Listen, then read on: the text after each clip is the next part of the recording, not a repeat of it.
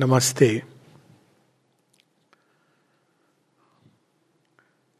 इस संसार को जब हम खुली आंख से देखते हैं, केवल एक भावुक भावनात्मक दृष्टि ने से नहीं, खुली आंख से, तो हम देखते हैं कि इसमें कम से कम इसके दो रूप स्पष्ट रूप से हमारे सामने आते हैं।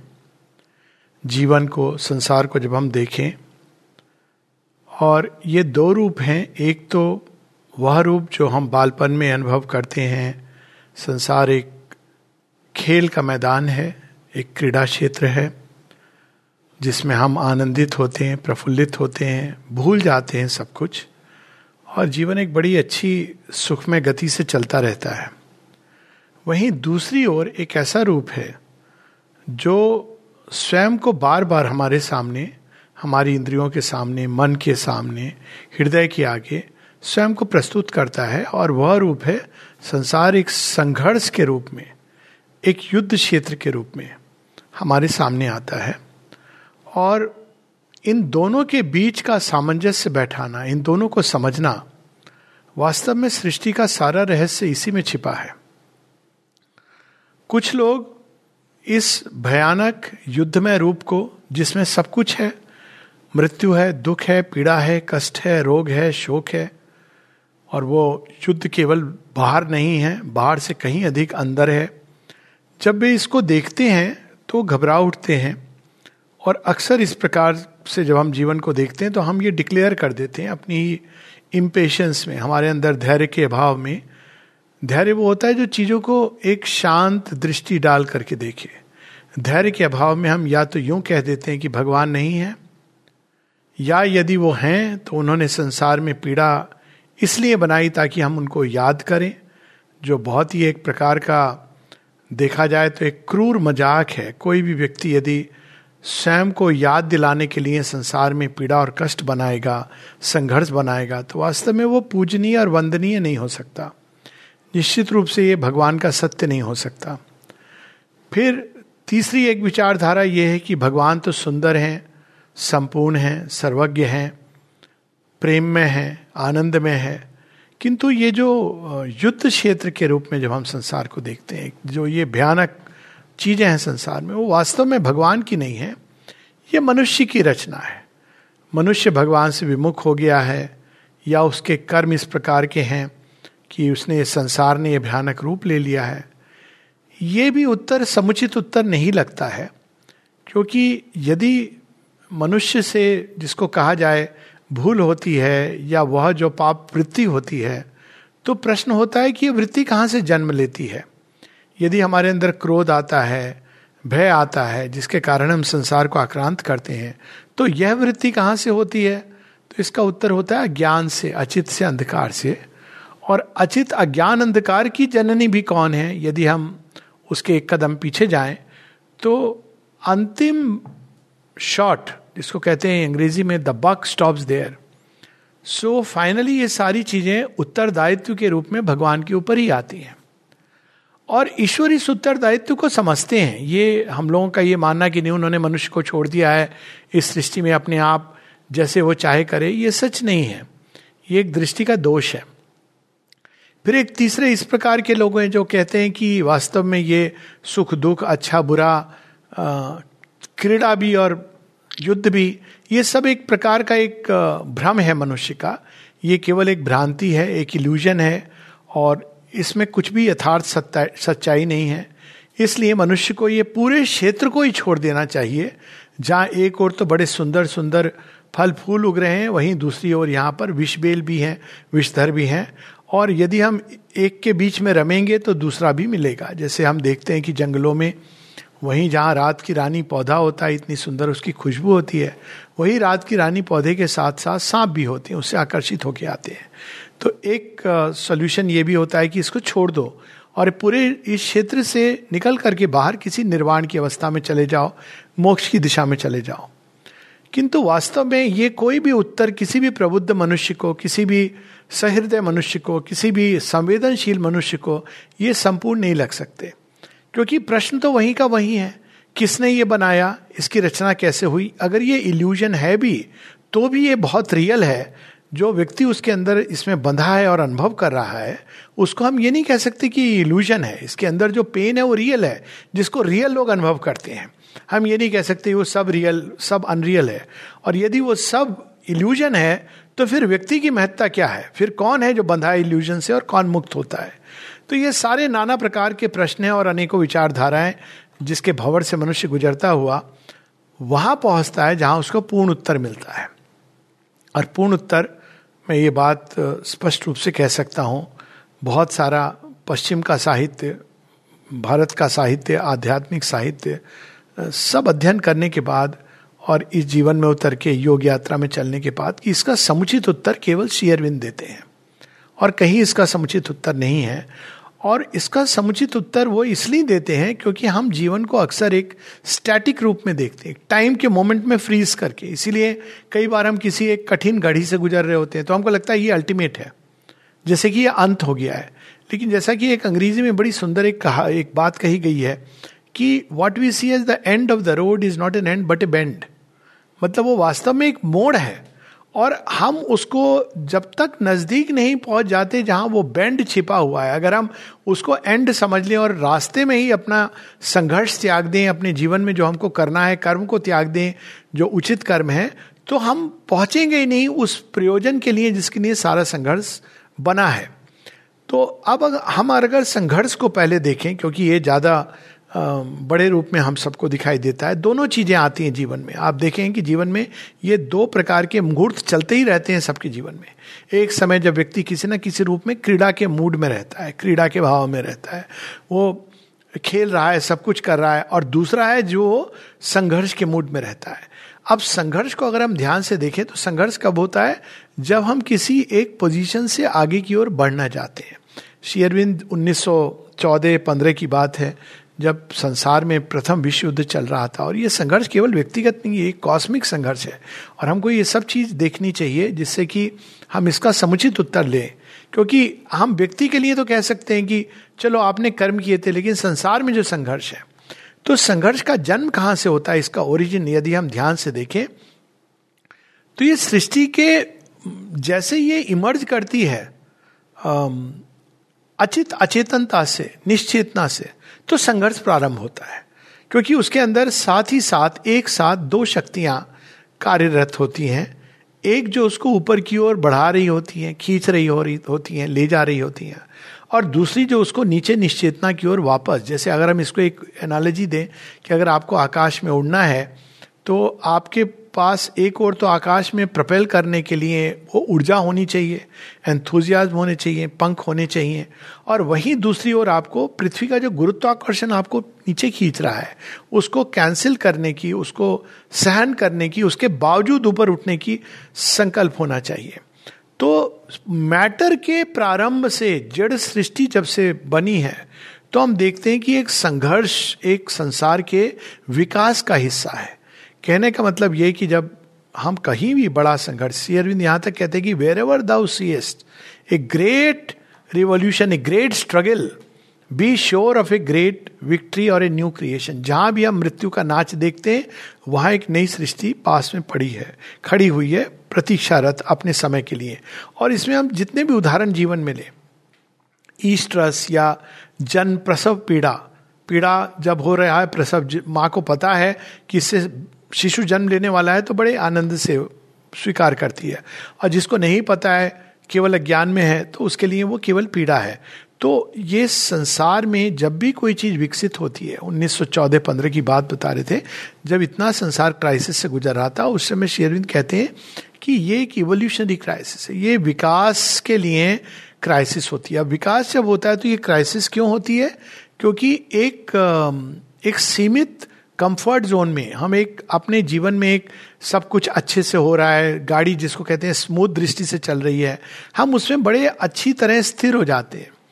और कई बार हम समझते हैं कि जीवन का आदर्श यही है कि अपना, जैसे एक आम व्यक्ति कहता है, श्री अरविंद इसको कहते हैं बुर्जुआ आइडियल, कि पढ़ लिख करके हम पैसे कमाएंगे, एक घर बना लेंगे, एक गाड़ी खरीद लेंगे और बच्चे हो जाएंगे, उनका ब्याह हो जाएगा, मतलब बहुत ही व्यर्थ की चीज़ें। लेकिन हम इसी को बस, हम एक परिवार बसा लेंगे, एक जगह बस जाएंगे, अच्छा सा हमारा घर होगा, एक बंगला बने न्यारा और एक गाड़ी होगी और बस हम खुश हो जाएंगे। तो हम ये समझते हैं कि इन सीमाओं के अंदर हम खुश रहेंगे और कुछ समय तक हम खुश रहते हैं। लेकिन इसी मनुष्य के अंदर सीमाओं के अतिक्रमण की, विकास की, प्रगति की हर दिशा में, चाहे वो पढ़ाई के माध्यम से हो या खेल के माध्यम मतलब एक्सरसाइज के माध्यम से हो, व्यायाम के माध्यम से हो, अनेकों तरीकों से एक विकास की चाह है। इसलिए वो किसी भी सीमा में उसको डाल दो वो संतुष्ट नहीं होता है। तो जैसे ही एक विकास की उसके अंदर चाह उत्पन्न होती है, एक विकास की जो धारा खुलती है, तो उसके अंदर सीमाओं के अतिक्रमण करने की स्वाभाविक रूप से एक चेष्टा होती है। और जब वो अतिक्रमण करना चाहता है तो संघर्ष होता है। और ये संघर्ष को अगर हम कई, जैसा मैंने कहा प्रैक्टिकल एग्जाम्पल, एक तोता, एक बड़ी इंटरेस्टिंग छोटे से एक जू की कहानी है कि एक जू में एक व्यक्ति गया तो उसको वो जानवर से बात कर पाता था। ये कोई बहुत ये कल्पना की चीज़ नहीं है, बहुत से लोग हैं जो जानवरों के साथ एक मूक वार्तालाप कर सकते हैं, एक जानवरों की मूक भाषा किसी किसी जानवर की समझ सकते हैं। तो वो जाता है तो देखता है कि एक तोता है साइकिल चला रहा है, तो उनसे कहता है कि तुम ये क्या कर रहे हो, तुम्हारा तो कुछ और ही काम है। कहता है नहीं नहीं मैं बहुत खुश हूँ, मुझे रोटी मिलती है, जू वाले अच्छे से देखभाल करते हैं, पास में पिंजड़े में शेर है लेकिन मुझे उसको भोजन में नहीं देते, मैं बहुत प्रसन्न हूँ। तो इस प्रकार से वो जाता है, बंदर सबसे मिलता है और सब बड़े खुश हैं क्योंकि वो कहते हैं ठीक है लेकिन ये जीवन मेरा बड़ा कंफर्ट जोन में है। फिर वो देखता है कि शेर भी कि अब हमको शिकार नहीं करना पड़ता है, हमको जितना हमको चाहिए पेट भर मांस मिल जाता है, हमको तो इतना ही चाहिए था। लेकिन एक सिंह वो देखता है कि वो जो फेंस बना हुआ है सर्कस का बाड़ा, उस उस तरफ वो देख रहा है, उस तरफ जो जंगल है उसको देख रहा है। तो ये व्यक्ति उस सिंह से पूछता है कि तुम क्या सोच रहे हो, बाकी सब तो जीवन को एंजॉय कर रहे हैं, तुम क्यों नहीं एंजॉय कर रहे हो? कहते हैं इसलिए कि वो अपनी मृत्यु को एंजॉय कर रहे हैं। तो मृत्यु किस सेंस में मृत्यु? तो तो जीवित हैं, बड़े खुश हैं। कहते हैं हाँ वो खुश दिख रहे हैं लेकिन उन्होंने, सिंह ने अपना सिंहत्व खो दिया, चिड़िया ने अपनी ऊपर उड़ने की संभावना को खो दिया, बंदर ने अपनी जो उसकी एक पेड़ से दूसरी पेड़ तक छलांग लगाने की जो प्रतिभा है उसको खो दिया। ये जीवन जो वो दासत्व का जीवन है, ये मृत्यु नहीं है तो क्या है? फिर वो सिंह से कहता है कि ले और तुम क्या सोच रहे हो? तो कहता है मैं तो एक ही प्रश्न पर विचार कर रहा हूं कि इस बाड़े को कैसे काट करके छलांग लगा के मैं उस पार पहुंच सकता हूं ताकि फिर से मैं अपने सिंहत्व को क्लेम कर सकूं। तो जीवन में जब कभी हमारे अंदर इस तरह से एक सीमा से निकलने का अवसर आता है तो एक अंदर में द्वंद्व शुरू हो जाता है। कभी कभी ये द्वंद्व सचेतन रूप से होता है। कोई व्यक्ति अगर पढ़ाई करना चाह रहा है तो उसको कई चीज़ें छोड़नी पड़ती हैं, सैक्रिफाइस करनी होती हैं, युद्ध का रूप ले लेती हैं, चाहे वो परिवार का सुख हो, चाहे उसको जीवन में खेल कूद इससे मन हटा करके उसको पढ़ाई करनी है, जो भी करनी है, एक अंदर का युद्ध जो उसने चुना है वो युद्ध होता है। और कई बार जब हमारे विकास का समय आ जाता है तो हमारे ऊपर युद्ध रोपित किया जाता है। ये युद्ध इसलिए डाला जाता है ताकि हम इन सीमाओं से बाहर निकले और संसार की विशालता में प्रवेश करें। तो दोनों ही अवस्थाओं को अगर हम देखें तो वास्तव में संघर्ष क्या है, लेकिन एक साथ ये पूरा संघर्ष मनुष्य नहीं ले सकता है, लेकिन ये संघर्ष हमारे एक इवोल्यूशनरी लीप की तैयारी है। तो अब ये बाहर से ये संघर्ष सिचुएशंस का, सर्कमस्टांसेस का, ये प्रॉब्लम है, वो प्रॉब्लम है, इस व्यक्ति से युद्ध है, बगल वाले से क्रह कलेश है। अगर हम लोग मनुष्य की तो ये वृत्ति है कि अगर बगल वाले अच्छे हैं पड़ोसी तो अपने ही घर में हस्बैंड वाइफ लड़ने लगेंगे, माता पिता से लड़ाई होती रहेगी, मतलब क्योंकि उसको चाहिए युद्ध, गृह युद्ध, शीत युद्ध हो जाएगा। अगर गृह युद्ध नहीं तो वो आपस में ही बिना बातचीत के युद्ध करने लगेंगे क्योंकि ये प्रवृत्ति है। तो यहाँ उस युद्ध की बात नहीं हो रही है, ये तो लेकिन एक स्वभाव है मनुष्य के अंदर जो चीज़ बैठ गई है। पर उसमें भी वास्तव में एक असंतोष का भाव जन्म लेता है और वह असंतोष एक प्रकार से उसके लिए स्पर होता है आगे बढ़ने के लिए। लेकिन कुछ लोग हैं जो असंतोष में ही संतोष करने लगते हैं। ये बड़ी भयानक अवस्था है कि वो असंतोष में ही वो अपने आप को, मन को मना लेंगे। होना ये चाहिए कि जब मन में असंतोष पैदा होता है तो उसको इसको एक स्पर बनाना चाहिए, एक उसको एक पेडेस्टल, एक, एक स्प्रिंगिंग बोर्ड के लिए उसको प्लेटफॉर्म बनाना चाहिए कि ठीक है अगर मेरे मन में इस सब कुछ होने के बावजूद असंतोष है तो एक किसी भी प्रबुद्ध व्यक्ति को ये जान लेना चाहिए कि इन सीमाओं में मैं खुश नहीं रह सकता हूँ। तो उसको विचार करना चाहिए और उसको प्रयास करना चाहिए कि मैं इस सीमाओं के परे क्या है उस ओर उठूं। तो इस दृष्टि से कम अगर हम देखें तो ये एक नव जन्म के लिए मनुष्य के अंदर बार बार पीड़ा, कष्ट इत्यादि जन्म लेते हैं, इनका दृश्य आता है। और जब नवजन्म हो जाता है तो फिर खेल बदल जाता है, खेल के नियम बदल जाते हैं। नवजन्म से यहाँ पर अर्थ है कि जब हमारे अंदर जो छिपी हुई चैत्य सत्ता है वो बाहर निकल आती है।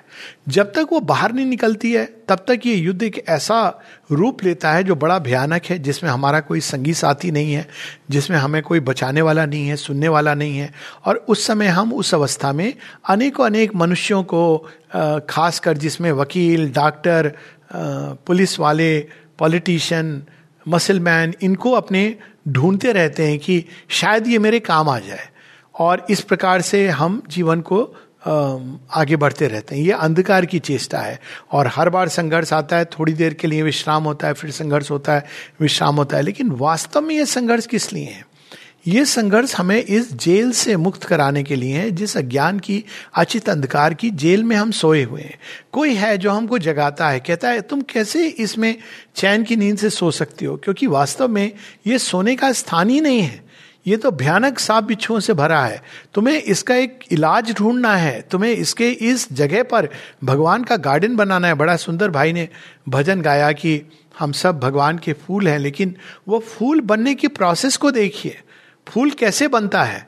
पहले तो वो बीज को जमीन के नीचे गाड़ दिया जाता है, और जब बीज को जमीन में गाड़ दिया जाता है, वो सारे अंधकार में, दुनिया भर की वेस्ट से वो उसके अंदर वो सड़ता है, गलता है।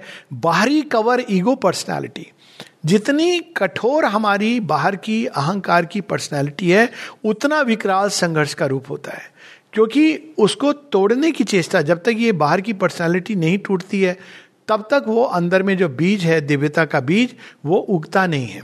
तो ये एक प्रोसेस होती है बीज की, जिससे वो गुजरता है। अब उसके अंदर कहीं ना कहीं प्रकाश उसको खींच रहा है, और यह जो प्रकाश मनुष्य को ऊपर खींचता है, दिव्यता उसको ऊपर खींचती है। तो कौन सी शक्ति है दिव्यता की जो उसको ऊपर खींचती है? वो है प्रेम। और वह शक्ति कौन सी है जो उसको अचित अंधकार में बांध के रखती है? वो मृत्यु है, जो सावित्री में हम देखते हैं कि ये दो हर समय मनुष्य के साथ लगे रहते हैं। इसीलिए अभी भी जब भी किसी के जीवन में कोई कष्ट पीड़ा आती है तो सबसे पहले वो किसको ढूंढता है? कोई ऐसा व्यक्ति जिससे मैं अपनी पीड़ा शेयर कर सकूं। वो किस चीज को ढूंढ रहा है? वो प्रेम को ढूंढ रहा है, किसी न किसी रूप में। अब वो और बात है कि मानव मनुष्यों की एक सीमा होती है और एक सामर्थ्य की सीमा होती है, लेकिन ढूंढ वो उसी को रहा है। और वह प्रेम की शक्ति को जिस दिन वो जान लेगा कि उसका ओरिजिन कहाँ है, तो ये संघर्ष एक नया रूप, एक अलग रूप धारण कर लेता है। तो वो कब जानता है? जब इस बीज के अंदर से कोपल निकलती है, एक प्लांट बाहर निकलता है, फिर वो बढ़ता है, उसमें एक नया संघर्ष होता है, अंत में वो जाकर के पुष्पों और फलों से पल्लवित होता है। लेकिन ये एक प्रोसेस है विकास की। तो श्री अरविंद एक जो अद्भुत बात उन्होंने हम सबके सामने प्रस्तुत की है, जो आज तक विचारधाराओं में नहीं है, वो ये है कि मनुष्य, man is a transitional being. ये एक ऐसी सोच है, एक ऐसा आइडिया है। ऑफकोर्स श्री अरविंद के लिए सत्य दर्शन है, भविष्य दर्शन है, लेकिन ये एक ऐसा आइडिया है जो आज तक स्पिरिचुअल लिटरेचर में इसके हिंट भी अगर हैं तो बड़े, उसका फॉर्मूला नहीं है। हिंट है कहीं कहीं, अलवर सेंट जो तमिलनाडु के, जिन्होंने एक स्वर्ग की धरती पर, वैष्णव धर्म के प्रतीक थे कि विष्णु भगवान धरती पर आएंगे और ये धरती में राम राज्य होगा, धर्म राज्य होगा, इत्यादि की जो कल्पना थी, उसमें उसके पीछे बात यही है। लेकिन कैसे होगा ये कोई नहीं जानता। उसकी जगह हम देखते हैं कि यहाँ तो परपेचुअली राम रावण का युद्ध चल रहा होता है। तो जब हमारे अंदर से ये चैत्य सत्ता जन्म लेती है प्रसव पीड़ा के बाद, तब ये खेल एक दूसरा रूप लेने लेता है। ये नहीं कि संघर्ष खत्म हो जाता है, संघर्ष रहता है, क्योंकि संघर्ष विकास का विधान है। जब तक मनुष्य उस अंतिम स्थिति तक नहीं पहुंच जाता, और वहां भी पहुंच करके संघर्ष रहेगा, लेकिन दूसरा रूप लेगा। लेकिन पहले हम लोग यहाँ से स्टार्ट करें कि एक संघर्ष जिसमें व्यक्ति अंधकार में, अंधकार के माध्यम से, अंधकार से जूझ रहा होता है, और उसको इन सब का अंत भी अंधकार दिखाई देता है, वो एक महाभयानक संघर्ष है। उसको स्पिरिचुअल लिटरेचर में अंधकूप महाविशाल, तो वो बिल्कुल ऐसा ही लगता है कि हम किसमें, और उससे विरक्त होकर मनुष्य का मन कोई चीज़ ढूंढता रहता है। सूर्य की उष्मा उस तरफ मुड़ता है, कहीं ना कहीं वो जहाँ भी उसको लगता है कि एक दिव्यता की कहीं खुशबू है, चाहे किसी व्यक्ति में क्यों ना हो, कोई पुस्तक में क्यों ना हो, कोई स्थान पे क्यों ना हो, वहाँ से जुड़ता है, जाना चाहता है। लेकिन एक समय आता है जब उसकी चैत्य सत्ता जन्म लेती है। अब वो संघर्ष का रही, सही मायने देखने लगता है और उसके जीवन में ये दो चीजें चलने लगती हैं, एक और बाहर संघर्ष, अंदर में भगवान की क्रीड़ा। तो इसको अगर हम श्री कृष्ण लीला में हम देखते हैं कि जब श्री कृष्ण जाते हैं ब्रिजभूमि में तो संघर्ष समाप्त नहीं होता है। देखा जाए तो जन्म से संघर्ष है। कंस ना जाने कितने कितने असुरों को उनके पास भेजता है और ग्वाल बालों को भी वो नष्ट करना चाहता है, लेकिन ग्वाल बाल चूंकि अब वो उन्होंने श्री कृष्ण का आश्रय लिया हुआ है। और ये संघर्ष तीन प्रकार की शक्तियां हमारे अंदर करती हैं, पर चूंकि उन्होंने श्री कृष्ण का आश्रय लिया हुआ है तो वो इनसे निकलते जाते हैं। तो ये तीन प्रकार की शक्तियां जो संघर्ष हमारे जीवन में युद्ध का रूप लेती हैं, तो एक है जो प्रकृति की शक्तियाँ, प्रकृति की शक्तियाँ इस तरह संघर्ष का रूप लेती हैं कि अब हमको उनका संतुलन बनाना होता है। और वही चीज़ जो एक समय प्राकृतिक थी, जैसे क्रोध करना, कई लोग समझते हैं कि ये नेचुरल है, लेकिन जब हम आगे बढ़ना चाहते हैं तो ये क्रोध अननेचुरल है, ये सही नहीं है, उचित नहीं है। इवन नॉर्मल लाइफ में हम देखते हैं जीवन में कि अगर हम क्रोध का स्वभाव रखे रखेंगे तो हम जीवन में आगे नहीं बढ़ पाएंगे, क्योंकि संसार तो हिट बैक करता है। तो हम क्रोध पे काबू पाना चाहते हैं, जैसे ही हम काबू पाना चाहते हैं तो एक युद्ध प्रारंभ होता है हमारे अंदर। तो ये बाहर का युद्ध भी है, एक अंदर का युद्ध भी है, दोनों ही। और उसमें वास्तव में इसके द्वारा जन्म क्या ले रहा है, धर्म क्षेत्र कुरुक्षेत्र, इसके द्वारा वास्तव में इस युद्ध क्षेत्र के द्वारा अंदर में जो हमारा जो धर्म का स्वरूप चैत्य सत्ता है, आत्म सत्ता है, वो जन्म लेने की चेष्टा कर रही है। लेकिन अंतर ये होता है कि जब हम श्री कृष्ण के आश्रित होते हैं तो जब ये प्रकृति की शक्तियाँ जो हमारे ऊपर आक्रमण करती हैं, उन सबके आक्रमण को, आघात को अपने ऊपर लेने लगते हैं भगवान, और हमें वो चीज़ बहुत हल्का सा स्पर्श करती हुई निकल जाती है। अक्सर लोग पूछते हैं कि क्रोध है, काम है, भय है, इनसे कैसे मुक्ति पाएं।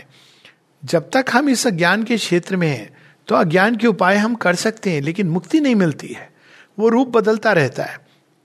लेकिन जब हम भगवान का आश्रय लेते हैं तो एक नई शक्ति जुड़ जाती है जो उसको ना केवल उससे हमें मुक्त करती है, बल्कि उसको उसके शुद्ध स्वरूप में बदल देती है। कामनाएं शुद्ध प्रेम में बदल जाती हैं, क्रोध जो एक कमजोरी से, वीकनेस से जन्म लेता है, वो एक जॉयस स्ट्रेंथ में बदलता है, क्योंकि उसके पीछे एक एक शक्ति बल का एक डिस्टॉर्शन है। जो लोग जिन जो बहुत कमज़ोर होते हैं, बहुत क्रोध करते हैं बहुत जल्दी, जितने भी स्ट्रांग लोग होते हैं, शक्तिशाली होते हैं, बहुत शांत होते हैं, तो वो रूपांतरित होने लगता है अपने शुद्ध स्वरूप में। और इस प्रकार से भगवान के स्पर्श से वो व्यक्ति ये जो प्रकृति की चीज़ें हैं उससे बाहर निकलने लगता है। लेकिन जब वो आगे बढ़ता है तो केवल वो उसकी निम्न प्रकृति उस पर आप आक्रमण नहीं करती है, फिर निम्न प्रकृति के पीछे और ऐसी शक्तियां हैं जिसको माताजी श्री अरविंद कहते हैं एडवर्स फोर्सेस और होस्टाइल फोर्सेस, राक्षसी माया, आसुरी माया, जो मन को भ्रमित करती हैं, हृदय को भ्रमित करती हैं, प्राण को भ्रमित करती हैं, नाना प्रकार के प्रलोभन देती हैं इत्यादि, वे हमें उलझाती हैं। अक्सर उनका आक्रमण भय के द्वारा या अहंकार को बहुत ऊपर एग्रेंडाइज करके, एम्बिशन के द्वारा, ये दो रूप उनके होते हैं जिसके द्वारा वो मनुष्य को आक्रांत करती हैं और एक महाभयानक संघर्ष का रूप दे देती हैं। एक महत्वाकांक्षा, महत्वाकांक्षी व्यक्ति के लिए पूरा जीवन युद्ध है, क्योंकि सदैव वो अपने आप को सिद्ध करने में लगा हुआ है, किसी ना किसी से वो अपने आप को कंपेयर कर रहा है, और चूंकि वो अपने आप को किसी ना किसी से कंपेयर कर रहा है इसलिए उसको जीवन में बहुत दुख। एक कहानी, मुझे एक रियल स्टोरी है, स्टोरी मतलब एक एनेक्डोट है, कि एक जगह मैं काम करता था तो वहाँ एक हार्ट स्पेशलिस्ट भी थे। तो एक दिन वो मुझसे आके कहता है कि मुझे एक समस्या है, उसका समाधान चाहिए। तो मैंने कहा क्या समस्या है? तो वो कहने लगा कि मैं कार में जाता हूँ तो तेज़ चलाता हूँ। तो मैंने कहा हाँ, नहीं चलाना चाहिए, बहुत तेज हानिकारक है। बोले नहीं, वो समस्या नहीं है, वो तो मेरा कंट्रोल अच्छा है। तो समस्या क्या है? मैं जैसे ही सामने आगे, मेरे से आगे किसी कार को देखता हूँ तो मैं उसको क्रॉस करना चाहता हूँ, प्रूव करना चाहता हूं कि मैं उससे बेहतर हूं। तो मैंने कहा हाँ, ये तो समस्या है, लेकिन चलो अगर आपने क्रॉस कर लिया तो क्या होता है? कहते तो मेरे सामने दूसरी कार होती है, फिर तीसरी कार होती है, तो मैं तो परेशान हो गया हूं, मेरे लिए तो घर से निकलना दूभर है। अब यही हमारी जिंदगी की अवस्था होती है। बचपन से हमको इस संघर्ष में डाल दिया जाता है कि देखो बगल वाले बच्चे के मार्क्स देखो और तुम्हारे मार्क्स देखो, उसके चेहरे को देखो, तुम्हारे चेहरे को देखो, और पूरा संसार इसमें हमको उलझा देता है, एक महत्वाकांक्षी व्यक्ति बना देता है। और यही कर्ण और अर्जुन में अंतर है। कर्ण महत्वाकांक्षी है, वो प्रूव करना चाहता है कि देखो मैं अर्जुन से बेहतर हूं। अर्जुन में महत्वाकांक्षा नहीं है, वो अपने आप को डेवलप करना चाहता है। तो एक रूप युद्ध इस भूमि कब होती है, जब हम कंपेयर करते हैं और किसी दूसरे से इंफीरियर या सुपीरियर ये प्रूव करने की चेष्टा करते हैं। और वही क्रीड़ांगन कब बन जाता है, जब इनमें कहते हैं कि वाह हम डेवलप हो रहे हैं, हमारे विकास की कोई सीमा नहीं है। आप देखिए टेबल टेनिस की, मैं एक छोटा एग्जाम्पल ले लूँ। आप टेबल टेनिस में अगर, मैंने बहुत खेला है ये, इसलिए मैं बता ये एग्जाम्पल ले रहा हूँ कि जब आप इसको एक जॉय में खेलते हो, तो आठ आठ घंटे में खेलता था और रातों रात, और इतने अच्छे शॉट जाते थे परफेक्ट। आप जैसे ही मैच में खेलते हो तो उसमें एक अलग चीज जुड़ जाती है, आप वो थोड़े से डिफेंसिव हो जाते हो, आप वो शॉट नहीं खेल रहे हो जो आपके बड़े नेचुरल शॉट हैं। तो आप अपनी वास्तव में पूरी जो प्रतिभा है उसको भी सामने नहीं प्रकट कर पाते हो, क्योंकि आप हर समय कुछ और बनने की चेष्टा कर रहे हो। यदि आप सहज स्वाभाविक रूप से जो आप हो उसको बेहतर करते चले जाओ, ये नहीं कि जो मैं हूँ वो बस अल्टीमेट है, नहीं, जो हम हैं उसमें बढ़ने की अनंत संभावना है। चाहे वो मेधा शक्ति हो, इच्छा शक्ति हो, हमारे अंदर वो संकल्प शक्ति हो, प्रेम शक्ति हो, ये सारी जो शक्तियाँ हैं, खासकर ये तीन शक्ति, ज्ञान शक्ति, प्रेम शक्ति, इच्छा शक्ति, ये तीन शक्तियाँ मनुष्य को दी गई हैं, इनको हम किसी हद तक बढ़ा सकते हैं। तो जब हम इस तरह से दे, देखते हैं तो युद्ध स्थल नहीं हमको प्रतीत होता है, हमको लगता है कि ये तो जिम्नेजियम है, एक्सरसाइज है। शेरविन सावित्री में एक बड़ी अच्छी लाइन है कि has made this universe a vast gymnasium of his works of might. भगवान का जिम्नेशिया है। तब हम कोई चैलेंज हमारे जीवन में आता है तो युद्ध क्या होता है, हमको इससे लड़ना है, हमको इसको खत्म करना है, नष्ट करना है, ये नहीं है, इसका पर्पस ही नहीं है, ये तो हम उसमें उलझ गए। वो हमारे सामने आता है इसलिए कि हम इससे जो बल प्राप्त कर सकते हैं वो करें और आगे बढ़े। हमको उससे, उसको नष्ट करना, उसको उलझना, कुछ लोग ये लेते हैं अपने, हमको एडवर्स फोर्स को कन्वर्ट करना है होस्टाइल फोर्स को, ये हमारा काम नहीं है, हमको उससे आगे बढ़ना है। इसकी बड़ी सुंदर कहानी हनुमान जी के उसमें आती है। लेकिन ऑफ कोर्स सुरसा होस्टाइल नहीं है, सुरसा तो एक देवी है, लेकिन उन्होंने ये रूप लिया है, she is a fallen goddess. तो इस सेंस में एक समय वो देवी थी, लेकिन इस समय वो एक फॉलन गॉडेस के रूप में प्रकट हुई, यानी एक प्रकार से होस्टाइल बीइंग, और वो हनुमान जी का मार्ग अवरुद्ध करती हैं।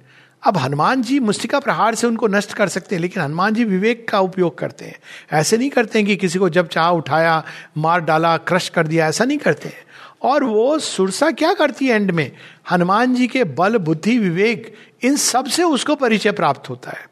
और हनुमान जी क्या युक्ति लड़ाते हैं, वो सच भी कहते हैं। और फिर वो बड़ी सुंदर लाइन है, जो जो सुरसा आ, मुख बिखरावा, जो तास दोन कभी रूप दिखावा। सुरसा जितना बड़ा मुख खोल रही थी, हनुमान जी उससे दुगने होते चले जा रहे थे। So this is the whole approach कि हम उसको एक क्रीड़ा के रूप में ले, कि हमारे जीवन में एक चैलेंज है, और इस चैलेंज के द्वारा जब हम इससे गुजर करके आगे बढ़ते हैं, कई बार ये नहीं है कि वो चैलेंज को हमको पार करना है, कि हमको किसी से युद्ध हो रहा है उसको हमको हराना है, ये बिल्कुल एक भ्रांति है। इसकी अनदर एक बड़ी सुंदर कहानी है कि एक व्यक्ति पर्वत चढ़ रहा था, वो कह रहा था कि मैं माउंट चढ़ूंगा बहुत ऊपर, समझिए कि दस हजार फीट के ऊपर माउंटेन है, पीक है, उसका जो शिखर है। और उसने दो बड़े संकल्प लेके उत्साह के साथ, और दो हजार फीट ऊपर चढ़ता है और सामने एक बहुत बड़ा पत्थर आ जाता है। अब ये तो कैसे जाए, और कोई और रास्ता उसको दिख नहीं रहा है। तो बैठता है, सोचता है मैं क्या करूँ, पत्थर ऐसा है कि उस पर चढ़ के नहीं जा पा रहा है, फिसल रहा है। तो भगवान से प्रार्थना करता है मैं क्या करूं। भगवान कहते हैं कि पुश, धक्का दे। तो बड़ा खुश हो जाता है, अरे भगवान कह रहे धक्का दे, धक्का देता है। बड़ी देर हो जाती है, थक जाता है, कहते है भगवान क्या कह रहे हो आप मुझे, सही सुना मैंने, कहते हैं हाँ सही सुना, धक्का दे। और करता है, थक जाता है, शाम होती है, बैठ जाता है, थका हारा व्यक्ति, पूरे दिन धक्का देके प्यासा, कहता है आप ऐसी गाइडेंस मत दिया करो मुझे, धक्का दो धक्का दो, क्या हुआ धक्का देखिए, पत्थर तो एक इंच नहीं टला, लेकिन मेरी हालत खस्ता हो गई। सो जाता है, वहीं पसर जाता है। सुबह उठता है, जैसी प्रकाश की किरणें आती हैं तो अचानक उसको एक राह दिखती है जो उसने पहले नहीं देखी थी, और वह राह ऐसी है कि वो पत्थर से उसको कुछ करना ही नहीं है, किनारे से वो निकल सकता है, उसको वो दिखाई नहीं दी थी। कई बार हम सामने बहुत बड़ा पहाड़ देख के हम भूल जाते हैं कि एक रास्ता बगल से खुला हुआ है, ये हमारी मूर्खता होती है, अंधता होती है कि हम उस चीज से लड़ जाएं जिससे हमको लड़ना नहीं है। हमारे लिए एक रास्ता खुला हुआ है, लेकिन फिर भी भगवान कहते हैं तू खेल। तो वो जब बाहर निकलता है, उस रास्ते से निकल के देखते हैं तो इतना सरल था, तो फिर पत्थर को देखता है, वो तो उस पार चला आया है। और भगवान से फिर कहता है ये क्या लीला है आपकी? कहते हैं हाँ ये मेरी लीला ही है, आपने मुझे क्यों उलझाया उस पत्थर के साथ? तो भगवान कहते हैं तो थोड़ा आगे बढ़ और ध्यान से देख हमने आपको। तो देखता है कि पहले जो दो हज़ार फीट वो चढ़ा था, बड़ी कठिनाई से चढ़ा था, लेकिन उसने जो वो श्रम किया, एक प्रकार का परिश्रम किया, व्यायाम किया, अब उसको आगे चढ़ने के लिए ऐसा लग रहा था बड़ी नई स्फूर्ति लेकर कि वो भाग सकता है इस पर्वत शिखर तक। तो कई बार मार्ग में जो अवरोध आते हैं वो हम कई कई लोग इस तरह से देखते हैं कि कोई चैलेंज है इसको मीट ही मत करो, ये एक मानसिकता है कि नहीं नहीं नहीं ये लेट्स बाईपास, या ये लेते हैं कि अगर चैलेंज जीवन में है तो माता जी की ये विल नहीं है। It is the other way round. अगर जीवन में कोई चैलेंज आता है तो माँ कहती है you should go through it to the logical conclusion, जब तक तुम विकसित हो सकते हो। अब देखिए फोकस कहाँ है, फोकस ये नहीं है कि हम बाहर से उस चीज़ को पछाड़ दें कि नहीं। हमारे जीवन में कोई ऐसा व्यक्ति आ गया जो कंपिटिटर लग रहा है हमको, अब फोकस ये है कि हम अपने ही अंदर के प्रभुत्व को, अपनी क्षमता को जगाते हैं कि नहीं, इसका उससे कोई लेना देना नहीं है। और जब हम ये रोड ले लेते हैं, अंदर की रोड, अपने आत्म विकास की रोड, तो जीवन कितना सरल और सहज होने लगता है। तो ये दूसरी, जब इवन जब होस्टाइल और एडवर्स फोर्सेज आक्रमण करती हैं, भयानक रूप लेती हैं, कभी कभी रोग का रूप लेती हैं, भयानक रोगों का, माँ कहती है क्या करना चाहिए? माँ कहती है लाफ एट दी एडवर्सरी। कुछ लोग इसी में लग जाते हैं, होस्टाइल फोर्स का आक्रमण है, सारे जीवन में भगवान देखने की जगह होस्टाइल फोर्स देखने लगते हैं। है, युद्ध के लिए वो आती हैं, वो एक आसुरी माया है, कुछ क्षणों के लिए वो अंधकार की प्रतीति देती है, वो ऐसा प्रतीत कर, कराती है हमको कि सूर्य तो था ही नहीं, ना होगी, किंतु हमें उस समय श्रद्धा के साथ और एंड्योरेंस के साथ हमको ये पता होना चाहिए कि ये जो प्रतीति है यह सत्य नहीं है।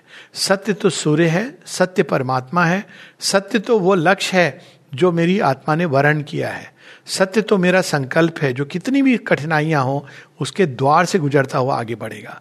तो जब हम लोगों का लक्ष्य होता है तब ये चीज़ सरल होती है। उलझ कौन जाते हैं? जिनके जीवन में या तो लक्ष्य नहीं होता है या केवल एक बाहरी किसी चीज़ को प्राप्त करना, इसी में वो लगे रहते हैं। तो ये दूसरे लेवल की है, होस्टाइल और एडवर्स फोर्सेस हमारे साथ संग्राम करती हैं। लेकिन उसके आगे उसके आगे जब फील्ड हमको लगता है क्लियर है, तब स्पिरिचुअल एंड डिवाइन फोर्सेस ये भी आती है, इनसे भी युद्ध करना पड़ता है, लेकिन इनका युद्ध बड़ा सूक्ष्म होता है। ये युद्ध के रूप में नहीं आती हैं, ये प्रलोभन के रूप में आती हैं।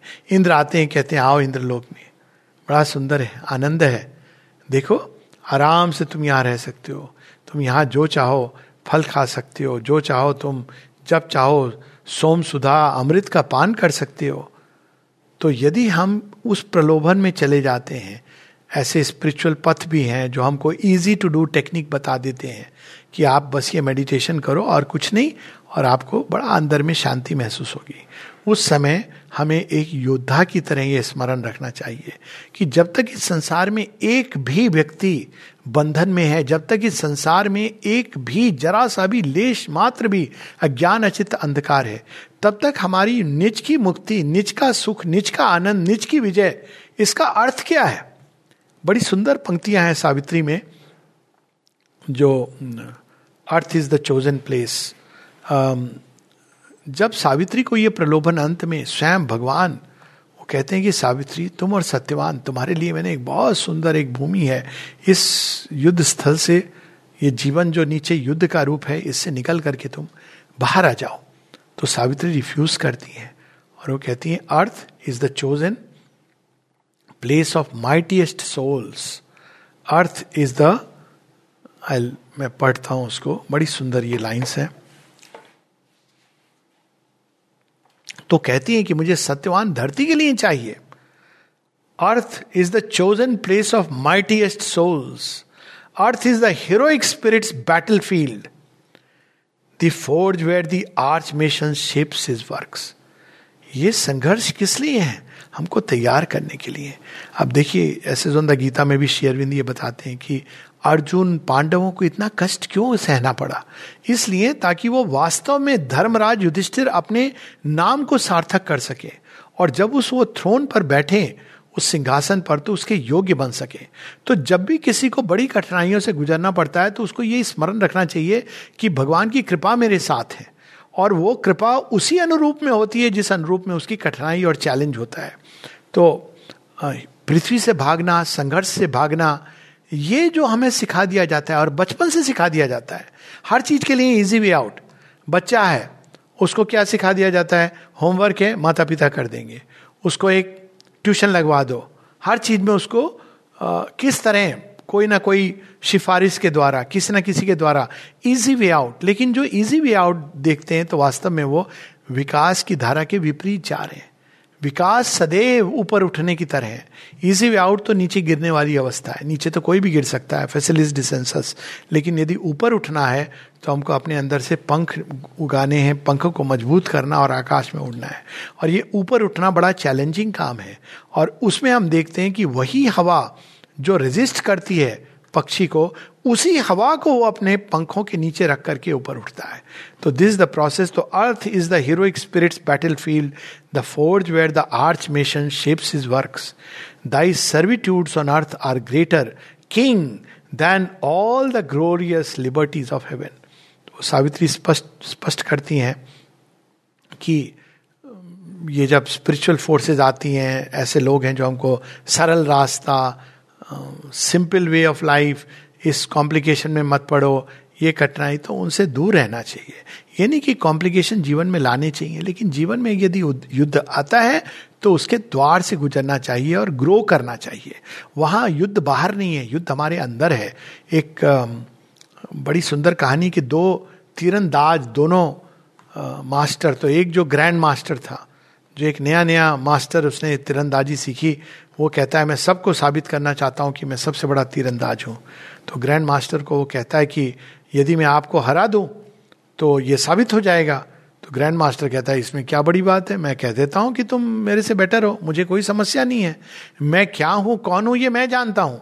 जो लोग स्वयं को जानते हैं उनको कभी किसी को कुछ प्रूव करने की जरूरत नहीं होती है। तो कहता है मैं जानता हूँ मैं क्या हूँ, और क्या फ़र्क पड़ता है तुम बेटर हो या मैं बेटर हूँ। ये तो जीवन है, इसमें आगे बढ़ता जाता है। जो कल का विश्व रिकॉर्ड था वो परसों टूट जाएगा। तो कहता है नहीं नहीं, मुझे तो प्रूव करना है अपने आप को। तो सारे गांव को बुला के ग्रैंड मास्टर कहता है ठीक है आ जाओ, हम दोनों आजमाते हैं। तो खड़े होकर तीर लगाते हैं, दोनों के एकदम सारे तीर सब निशाने पर, बैंग ऑन टारगेट। तो फिर वो कहता है अब अब कैसे निर्णय हो। तो ग्रैंड मास्टर मुस्कुराता है, कहता है आ जाओ अब निर्णय कर लेते हैं। तो क्योंकि उसके अंदर बहुत एरोगेंस आ रहा था, कहते अब आ जाओ। तो अब वो कहाँ ले जाता है, एक ऐसे पुल के ऊपर जो एक दरिया के ऊपर पुल था, और उस दरिया में क्रोकोडाइल, इस तरह के भयानक जानवर थे, और वो पुल भी ऐसा कि वो हिल हिल रहा है, कभी भी कोई भी उसमें गिर के जानवरों का शिकार हो सकता है। तो वहाँ चढ़ के कहते हैं अब हम दोनों टारगेट पे निशाना लगाते हैं। अब ये जो मास्टर था जिसने एक स्टैटिक अवस्था में अभ्यास किया था, तो वो तो घबरा जाता है, और ये जो ग्रैंड मास्टर था उसने अपने भय पे विजय पाई थी, एकदम कंसंट्रेशन था अपने गोल के ऊपर, और वो अचीव करता है। यानी कि ये युद्ध सदैव दो भूमि पर लड़ा जाता है, इसमें अंदर की भूमि सबसे आवश्यक है। हम सारे संसार को जीत लें, लेकिन यदि हमने आत्म विजय नहीं प्राप्त किए तो ये सारी विजय व्यर्थ है। कितना भी हमारे बाहर नाम का डंका बज रहा हो, रावण ने इतना विजय का डंका था, लेकिन वो डरता था, राम से डरता था, लास्ट में जाता है युद्ध करने।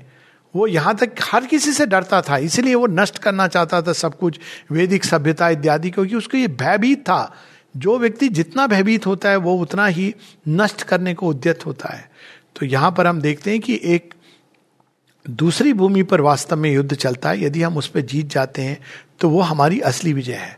तो ये जो दूसरा है साइकिक निकलने के बाद जो वृक्ष पूरा बड़ा होता है, तो इसमें भी युद्ध चलता है, लेकिन ये युद्ध वास्तव में हमारी फुलनेस के लिए होता है, और उसमें भगवान हमारे साथ चलते हैं, जो हम गोप गोपियों के साथ देखते हैं। तो ये इसमें एक बार वो डेवलपमेंट हो गया, फल फूल लग गए। अब क्या युद्ध बचा है, अब हमारे लिए एक दूसरा युद्ध बचा है, और वो है विश्व युद्ध। कैसे हम केवल अपनी विजय से, अपने अंदर हमारे आनंद आ गया, शांति आ गई, भगवान के लिए प्रेम आ गया, इससे हम कैसे खुश रह सकते हैं, जब तक इस संसार के अंदर एक भी मनुष्य ऐसा है जो, जैसे कहते हैं ना कि वो अमिताभ मैत्रेय अमिताभ बुद्ध का इसी से आया कि वो थ्रेशोल्ड ऑफ निर्वाण में प्रवेश करने के वो मुड़ के देखते हैं धरती की ओर, उनका हृदय करुणा से भर आता है कि कैसे मैं महान निर्वाण में विश्राम कर सकता हूँ। इसलिए आप देखेंगे कि जो ये मोक्ष की दो विचारधाराएं हुई एक ही समय लगभग, एक बुद्ध की हुई और एक महावीर जैन की हुई, महावीर की, दोनों ही अद्भुत हैं। वास्तव में महावीर महावीर हैं in the real sense of the word. उनके अंदर भी वो अपार शक्ति है रिनाउंसिएशन की, त्याग की।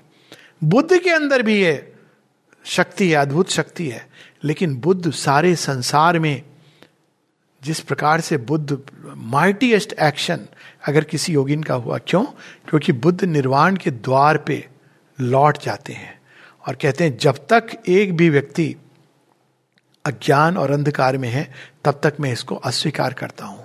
तो तब हम लोग एक विश्व युद्ध में स्वयं को एंगेज करते हैं, जब जो हम देखते हैं कि श्री अरविंद सब आनंद होने के बाद भी माता जी श्री अरविंद, और वो बड़ा भयानक होता है। माता जी अपने ऊपर दुनिया भर के रोग शोक कष्ट लेती थी, यहाँ तक कि एक बार तो वो एकदम मरणशय्य अवस्था में चली गई थी। ये आश्रम फॉर्म होने के पहले की बात है। और किसी ने उनसे पूछा कि आप, श्री अरविंद से पूछा, कहा क्योंकि वो सारे डिसाइपल्स का, और उस समय तो वास्तव में डिसाइपल्स भी नहीं थे, सबकी पीड़ा सबका दुख सबका शोक अपने ऊपर ले रही हैं। तो एक समय था जब श्री अरविंद को इस चीज को मना करना पड़ा क्योंकि वो अपार प्रेम में। तो वो एक तीसरे लेवल का युद्ध हम देखते हैं जिसको हम कह सकते हैं कि कॉस्मिक वार, जिसमें कई इस पर पिक्चरें आजकल अंग्रेजी में बनती हैं इंटर गैलेक्टिक वार, पर वास्तव में ये देवासुर संग्राम जिसमें मनुष्य पार्टिसिपेट करते हैं ताकि प्रकाश की, प्रेम की, ज्ञान की, सौंदर्य की, सामंजस्य की, अचित अंधकार, अज्ञान, घृणा, ईर्ष्या, इन सब के ऊपर विजय हो। तो वो कहती हैं, ये ये भी भाव हम सावित्री में देखते हैं कि मैं, सावित्री कहती है कि मैं तो इस, मैं विजित हो चुकी हूँ। Individually she has won victory over death, और सत्यवान के साथ अब वो रह सकती हैं किसी भी क्षेत्र में, किसी गोलोक में, वैकुंठ में, कैलाश में, लेकिन वो नहीं रहना चाहती हैं ब्रह्मलोक में या उसके भी परे। वो कहती है नहीं, मैं और सत्यवान, हमें नीचे जाना है। किस लिए नीचे जाना है? क्योंकि हमको उसमें पार्टिसिपेट करना है। A heavier tread is mine, a mightier touch, there where the gods and demons battle in the night. अब ये एक विश्व का युद्ध का, एक समर का, एक एक कॉस्मिक फॉर्म है। वहाँ वो व्यक्तिगत युद्ध नहीं है। आपने व्यक्तिगत रूप में आपकी चैत्य सत्ता पूरी डेवलप हो गई, भगवान के किसी पक्ष को प्रतिनिधित्व करने लगी। आप चाहो तो इस संसार से बाहर जा सकते हो, लेकिन आप रिफ्यूज़ करते हो। क्यों? क्योंकि आपको इसमें पार्टिसिपेट करना है। ये भी रियल बैटल होती है और लार्जर, ज़्यादा फियर्स होती है, लार्जर स्केल पे होती है। लेकिन इस बैटल में अर्जुन की तरह जब युद्ध में उतरते हैं, श्री कृष्ण खड़े होते हैं। ये वो युद्ध है जिसमें उस युद्ध के द्वार से विजय तो मिलती है, परम आनंद की और परम गति प्राप्त होती है। वो परम गति क्या है? श्री कृष्ण के साथ सादृश्य, साधर्म, सायुज्य, सामीप्य, सालोक की मुक्ति। ये गति जो युद्ध को छोड़ करके जाते हैं उनको नहीं मिलती है। तो जो श्री कृष्ण के साथ युद्ध की ओर स्वीकार करते हैं, लेकिन व्यक्तिगत लिए नहीं। इसीलिए गीता का प्रारंभ होता है, अर्जुन कहते हैं व्यक्तिगत रूप में मुझे युद्ध करने की क्या आवश्यकता है, मुझे कुछ नहीं चाहिए, मैं तो एक सन्यासी का भेष धर के घूम सकता हूँ। लेकिन श्री कृष्ण कहते हैं कि अब ये युद्ध तुम्हारा युद्ध नहीं है, इसका एक कॉस्मिक डायमेंशन है। वो हम श्री अरविंद माता जी के योग में देखते हैं। There where the gods and demons battle in night or wrestle on the borders of the sun, taught by the sweetness and the pain of life. To bear the uneven strenuous beat that throbs against the edge of some divinest hope. और ये जो प्रकाश की योद्धा कहाँ पहुँच जाते हैं, जहाँ लग रहा है कि आशा है ही नहीं, वहाँ भी वो जाकर के आशा की किरण जगाएंगे। To dare the impossible with these pangs of search. उनका उनके अंदर वो संकल्प होता है कि वो असंभव को स्वीकार ही नहीं करता है। In me the spirit of immortal love, और वो एक विशाल प्रेम धारण करके आते हैं। Stretches its arms out to embrace mankind, too far thy heavens for me from suffering man, imperfect is the joy not shared by all. तो अब जब इस प्रकार से हम लोग आगे बढ़ते हैं, पूरे पैसेज पढ़ लें, फिर हम लोग इसको कंक्लूड करेंगे. O life, the life beneath the wheeling stars, for victory in the tournament with death, for bending of the fierce and difficult bow, for flashing of the splendid sword of God.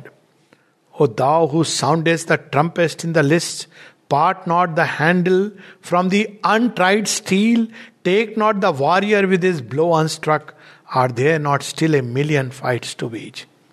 तो ये एक बीच का रास्ता युद्ध का जो तीनों level पर होता है, बाहर, भीतर, जब हम प्रकाश उन्मुख होते हैं, और फाइनली इसका जो एक कॉस्मिक डायमेंशन है. श्री अरविंद की एक एफोरिज्म है जिसमें वो कहते हैं, ये अब राणाजीत भाई ने जो originally aphorism, God is an eternal child playing in eternal garden, an eternal game. तो अब ये कब आता है? तो श्री अरविंद बताते हैं कि तीन अवस्थाएं होती हैं सुपरमैन की, मनुष्य के विकास की. Camel man in the beginning, lion riding on the camel and the cow of plenty with the cow of plenty. So camel man in the beginning, ये वो अवस्था है जब हम दुनिया भर का बोझा ढोते हैं और बोझा ढो के हम जीवन जीते हैं. तो नीत्शे ने जो सुपरमैन की कल्पना की थी, it was camel among, it was lion among camels, कि कैमल अपनी जगह रहेंगे और ये लायन आ जाएगा, ये सिंह कैमल से बेटर है, कैमल को मार डालेगा, खा लेगा और वो राज्य करेगा. नहीं, श्री अरविंद की ये कल्पना नहीं है. तो पहले कैमल मैन, फिर सिंहत्व को जगाना होता है कि वो युद्ध से भागे नहीं, बाहर हो, अंदर हो, लेकिन वो अपने आप को आत्म विकास करे. युद्ध इसलिए आता है, युद्ध में विजय का अर्थ ही यही है कि हम पहले आत्म विकास करें और फिर हम बाहर के स्वराट, फिर सम्राट. जब बुद्ध और अशोक, राजा अशोक का, सम्राट अशोक का वार्तालाप हुआ, सम्राट अशोक कहते मेरे पास तो पूरी इतनी बड़ी भूमि है, कलिंग पर की भूमि मेरी है, और भी ना जाने कितनी भूमि है, मगध की भूमि, मगध राज उस समय पूरा, लगभग पूरा भारत, दक्षिण के कुछ हिस्से को छोड़कर तक्षशिला तक, वहाँ से लेकर इधर तक फैला हुआ था. और बुद्ध कहते हैं मैं भी एक राजा हूँ, तुमने कहाँ विजय प्राप्त की? मैंने अपने अंदर की भूमि पर विजय प्राप्त की है. तो ये दोनों चीज़ों को हमको स्मरण रख के चलना है. और जब हम इस प्रकार से चलते हैं तो तब हम केवल अपने व्यक्तिगत, हमारे जीवन में संसार क्रीड़ांगन बन जाए, इससे हम संतुष्ट नहीं होते हैं. हम चाहते हैं कि सारा संसार भगवान की क्रीड़ा स्थली बन जाए. दो उदाहरण इसके साथ हम लोग रुकेंगे. एक उदाहरण है ये जो यहाँ पर टेनिस ग्राउंड है, तो हम लोग सब जानते हैं कि वो एक ऐसी जगह थी जहाँ पौंडीचेरी में सब गंदगी फेंकी जाती थी. और उदार इनके कुछ लोगों के मन में आया कि हम इसको क्यों ना एक खेल की जगह, वो जगह बहुत सस्ते दाम पर गवर्नमेंट ने लीज पे दी थी, अब तो फाइनली आ गई आश्रम के पास, लेकिन एक लंबी लीज पर दे दी थी, पता नहीं सौ साल या कितनी लीज पर, ऑन पेनी पिटेंस, क्योंकि उनको ये लगा इस गंदी जगह को कौन लेगा. माँ ने ना केवल वो ली, माँ के बच्चों ने प्रेरित होकर उसको इतने सुंदर भूमि पर परिवर्तित कर दिया. ये और बात है, बाद में रियल एस्टेट वालों की आंख लगी, वो चाहते थे कि ये भूमि को हम अधिग्रहण करें. तो दादा का इंटरवेंशन था, माँ की कृपा थी, फाइनली वो भूमि आ गई, अब आश्रम की है. लेकिन किस तरह से वो चीज़ का रूपांतरण होता है. वहीं दूसरी ओर हम देखते हैं कि आश्रम माँ ने क्रीड़ांगन के रूप में बनाया है, ये एक सनलिट पाथ खोला. सनलिट पाथ में भी हमको युद्ध होगा बाहर, लेकिन कृष्ण भगवान साथ में रहते हैं, माँ साथ में रहती हैं, तो हमको उसकी वो अनुभूति नहीं होती. वो हम अंधकार से बाहर निकल के वृक्ष बढ़ता चला जा रहा है और साथ में माँ हमको ले जा रही है. That is the sunlit path. ये नहीं कि जीवन में कोई कष्ट नहीं होगा, कोई बीमार नहीं होगा, उसके बाद कोई कठिनाई नहीं होगी. जब तक इम्परफेक्शन है तब तक ये चीज़ें आक्रमण करेंगी. सनलिट पाथ का मतलब ये नहीं कि हमने परफेक्शन को, पूर्ण हर लेवल पे परफेक्शन को प्राप्त कर लिया है, तो चीज़ें होंगी लेकिन वो हमको इफेक्ट वैसे नहीं करेंगी, क्योंकि हम जानते हैं कि माँ हमको लेके जा रही हैं. तो आश्रम बनाया उन्होंने, देखा जाए तो भगवान की क्रीड़ा स्थली है. यहाँ खेल खेल के माँ ने लोगों को योग सिखा दिया, सिखा नहीं दिया, करा दिया. ये भगवान का ओरिजिनल प्लान है कि मैं क्रीड़ांगन बनाऊंगा, लेकिन मनुष्य तैयार नहीं है. और एक समय जब टेनिस ग्राउंड में माँ खेलने जाती थी, निरोधा भी खेलते थे, तो बीच में अब और भी लोग आए तो वो खेलने लगे, निरोधा को चांस नहीं मिलता था, तो उन्होंने जाना बंद कर दिया. तो माँ ने उनसे पूछा तुम आते क्यों नहीं हो? तो उन्होंने कहा मैं क्या करूं, मुझे खेलने को तो मिलता नहीं है. माँ ने कहा तुम्हें मालूम नहीं है कि तुम वहाँ अगर उपस्थित रहोगे तो उतना ही काफ़ी है, क्योंकि हर स्ट्रोक के साथ टेनिस की, जिसमें उनको ये लग रहा है कि वो किसी के साथ खेल खेल रही हैं. वो ऐसी ऊर्जाओं को संसार में विकीर्ण कर रही थी, क्योंकि वो कहती है, वो बताती है कि तुम्हारे वहां उपस्थित होने मात्र से तुम उस ऊर्जाओं में नहाओगे और तुम्हारा जीवन रूपांतरित होने लगेगा. तो उन्होंने तो इतना सरल मार्ग बना दिया कि हम, और आश्रम का प्रयोजन ही यही था कि ऐसा एक ऊर्जा क्षेत्र, आश्रम एक फिजिकल आ, वो नहीं है, फिजिकल तो है ही, लेकिन माँ बताती है एक ऑकल्ट फॉर्मेशन है. देखा जाए तो पूरा आश्रम उनका क्रीड़ा क्षेत्र है. यहाँ जिस तरह से लोग रहते हैं, जीवन जीते आश्चर्य होता है कि बहुत कम है. देखा जाए बाहर से तो एक कमरे में रह रहे हैं, कई अटैच टॉयलेट नहीं है, कुछ भोजन के लिए वही सेम खाना है, सेम टू सेम जो मिलता रहता है और कभी किसी ने एक सब्जी बना ली नहीं तो वही, और वही रूटीन है. लेकिन जॉय है, ये जॉय कैसे है? सब होता है, कभी कभी आपस में लड़ाई झगड़ा भी होता है, लेकिन एक जॉय आ जाता है. क्यों? क्योंकि डीप इनसाइड उनको पता है माँ है. इस कारण वो एक एक ऐसा ऊर्जा का क्षेत्र है, मैं हम बताती हैं कि इट्स ए स्पेशल फॉर्मेशन, जिसके अंदर जब व्यक्ति रहता है तो उस ऊर्जा से पोषित होता है. लेकिन अब यहाँ पर बड़ी इंटरेस्टिंग बात है, यहाँ वो सावित्री का अंतिम पाठ आता है कि कई लोग हैं जो इसमें बहुत खुश रहते हैं, और क्या चाहिए, हम आश्रम में हैं, माँ के क्रीड़ा क्षेत्र में हैं, माँ की छाया में हैं. लेकिन कुछ लोग हैं जो इससे भी नहीं, वो चाहते हैं कि वह सारा संसार माँ का आश्रम बने. और माता जी ये बात कहती हैं, कहती मेरा बस चले, जब रविंद्र जी उनका परिवार, एक बार सेवेंटी वन की बात है, वो लोग आगे आश्रम में रहने के लिए. रविंद्र जी तो कब से आश्रम में लोगों को काम भी देते थे, तो उन्होंने माता जी को पत्र लिखा, माँ मैं क्या करूँ? तो माँ कहती हैं मेरा बस चले तो मैं पूरे संसार को यहाँ एकोमोडेट करूँ, लेकिन चूंकि मीन्स साधन लिमिटेड है, इसलिए मैं ये नहीं कर पा रही हूँ. जो उन्होंने नहीं कहा और जो सत्य है कि मेरा बस चले तो मैं सबको यहाँ पर एकोमोडेट करती, लेकिन ये फिजिकली संभव नहीं है, इसलिए मैं पूरे संसार को भगवान के क्रीड़ांगन में बदल रही हूँ. तो उसमें ऐसे लोग हैं जो इसमें पार्टिसिपेट करते हैं. वो एक नई प्रकार का युद्ध भी है, लेकिन वो वास्तव में युद्ध नहीं प्रतीत होता है, वो एक क्रीड़ा ही प्रतीत होती है. क्योंकि हर समय जब भगवान साथ में हो तो क्रीड़ा ही आपको, वो एक प्लेग्राउंड ही लगेगा. और उसमें आप गिरे, प्लेग्राउंड में क्या होता है, आपको चोट लगती है, लेकिन आपको कोई समस्या नहीं होती उतनी. आपको पता है कि ये चोट लगी है, खेल रहा हूँ मैं तो चोट तो लगेगी. वही चीज़ युद्ध में लगती है तो घातक हो सकती है. ये डिफरेंस होता है. और खासकर जब भगवान जैसे हीलर आपके साथ खड़े हों तो चोट लगे या कुछ लगे, तो युद्ध क्षेत्र भी भगवान साथ में हो तो क्रीड़ांगन हो जाता है. और संसार की सारी सुविधाओं का वो क्रीड़ामय रूप अगर भगवान साथ में नहीं हो तो एक युद्ध का रूप ले लेता है. ये एक ऐसा सत्य है जो ये संसार अपने पीछे छिपाए हुए है. और अंत में यही है जो श्री अरविंद एफोरिज्म में हम लोगों को बताते हैं, यदि तुम्हारे सामने पूरा संसार हो, सारी उसकी सुख सुविधाएं, शक्तियाँ, with all its powers, all that it can give, और तुम्हारी एक तरफ पूरा संसार है, उसकी सेना है, उसकी शक्ति है, संपदा है, सब कुछ है, धन है, और दूसरी ओर श्री कृष्ण अकेले निहत्ते, तो श्री कृष्ण का वरण करो, क्योंकि वो अकेले ही सारी सृष्टि के को एक युद्ध भूमि की जगह, युद्ध भूमि को वो क्रीड़ांगन बनाने में सक्षम है. लेकिन प्रश्न बस वो है कि क्या मनुष्य ये चाहता है, या वो केवल इस लड़ाई झगड़े में ही सुख लेता है? क्या उसको सच में वो चाहता है कि ये संसार भगवान का क्रीड़ांगन बने? माता जी ने लास्ट के मैसेजेस जो पढ़े तो कहती हैं, माता जी यही चाहती, संसार क्रीड़ांगन बने. तो उनके मैसेजेस हैं, the future of the earth depends upon a change of consciousness and the change is bound to come, but it is left to man to decide whether they will consent for the change और the change is thrust upon them by the power of crashing circumstances. फिर कहती हैं, man, countries, continents, the choice is imperative, truth और the abyss. फिर वो कहती हैं, it is the hour of God. फिर वो कहती हैं, आर यू रेडी? और फिर अंत में कहती हैं, blessed are they who take a leap towards the future. तो क्या हम तैयार हैं भगवान के क्रीड़ांगन से, भगवान के इस युद्ध क्षेत्र से भागने की जगह इसको भगवान की क्रीड़ा स्थली में बदलने के लिए क्या हम तैयार हैं? यही वो प्रश्न है जो मनुष्य से काल पुरुष पूछ रहे हैं.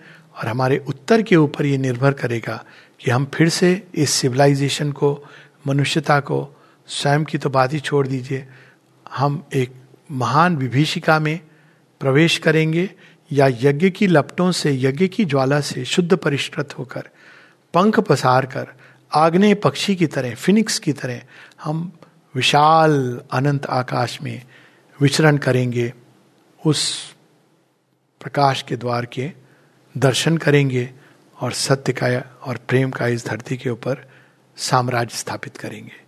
जब प्रेम का साम्राज्य स्थापित हो जाएगा तो फिर कुछ करने की जरूरत नहीं रहेगी, स्वतः ही यह संसार क्रीड़ांगन में बदल जाएगा। अभी भी है लेकिन अभी इसने रूप ऐसा लिया हुआ है क्योंकि हम तैयार नहीं हैं। ये केवल एक मनुष्य को तैयार करने का फर्स्ट स्टेप है, लेकिन संसार की सृष्टि का प्रारंभ आनंद से हुआ है, बीच में प्लेजर पेन है, किंतु इसका आनंद, इसका अंत वास्तव में उसी आनंद की परिपूर्ति है, केवल हमारी आत्मा में नहीं किंतु हमारे मन, प्राण, हृदय, शरीर की कोशिका कोशिका में। आनंदस्य पुत्र अमृतस्य पुत्र, यही हमको दिन रात दोहराना है। नमस्ते।